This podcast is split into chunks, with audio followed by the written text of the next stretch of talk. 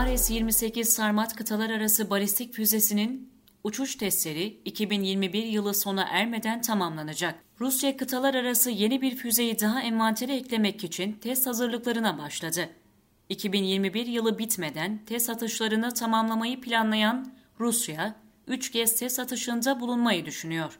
Testlerin Moskova'nın yaklaşık 800 kilometre kuzeyinde bulunan Plasens uzay üssünden yapacağı bildirildi. Bu denemelerden birinin ise maksimum menzille yapılacağı konuşuluyor. Rus kaynaklarından edinilen bilgiye göre Rus Savunma Bakanlığı hali hazırda seri üretilen füzeleri satın almaya başladı. Uzmanlar Sarmat füzelerinin kuzey ve güney kutbunda dünya üzerinde seçilen herhangi bir noktanın 10 tona kadar MRIV ile vurulmasının mümkün olacağını vurguladı. Bu füzelerin ayrıca hipersonik avantgard birimlerinin de taşıyıcısı olarak kullanılacağı ifade edildi. Öte yandan Sarmat füzelerinin uçuş testlerinin 2018'de yapılmasının planlandığı ancak halen gerçekleştirilemediği ifade edildi. Uzmanlar ayrıca söz konusu füzelerin ABD'nin küresel bir hava savunma sistemi konuşlandırmasını anlamsız kılacak bir kabiliyete sahip olduğunu da dile getirdi.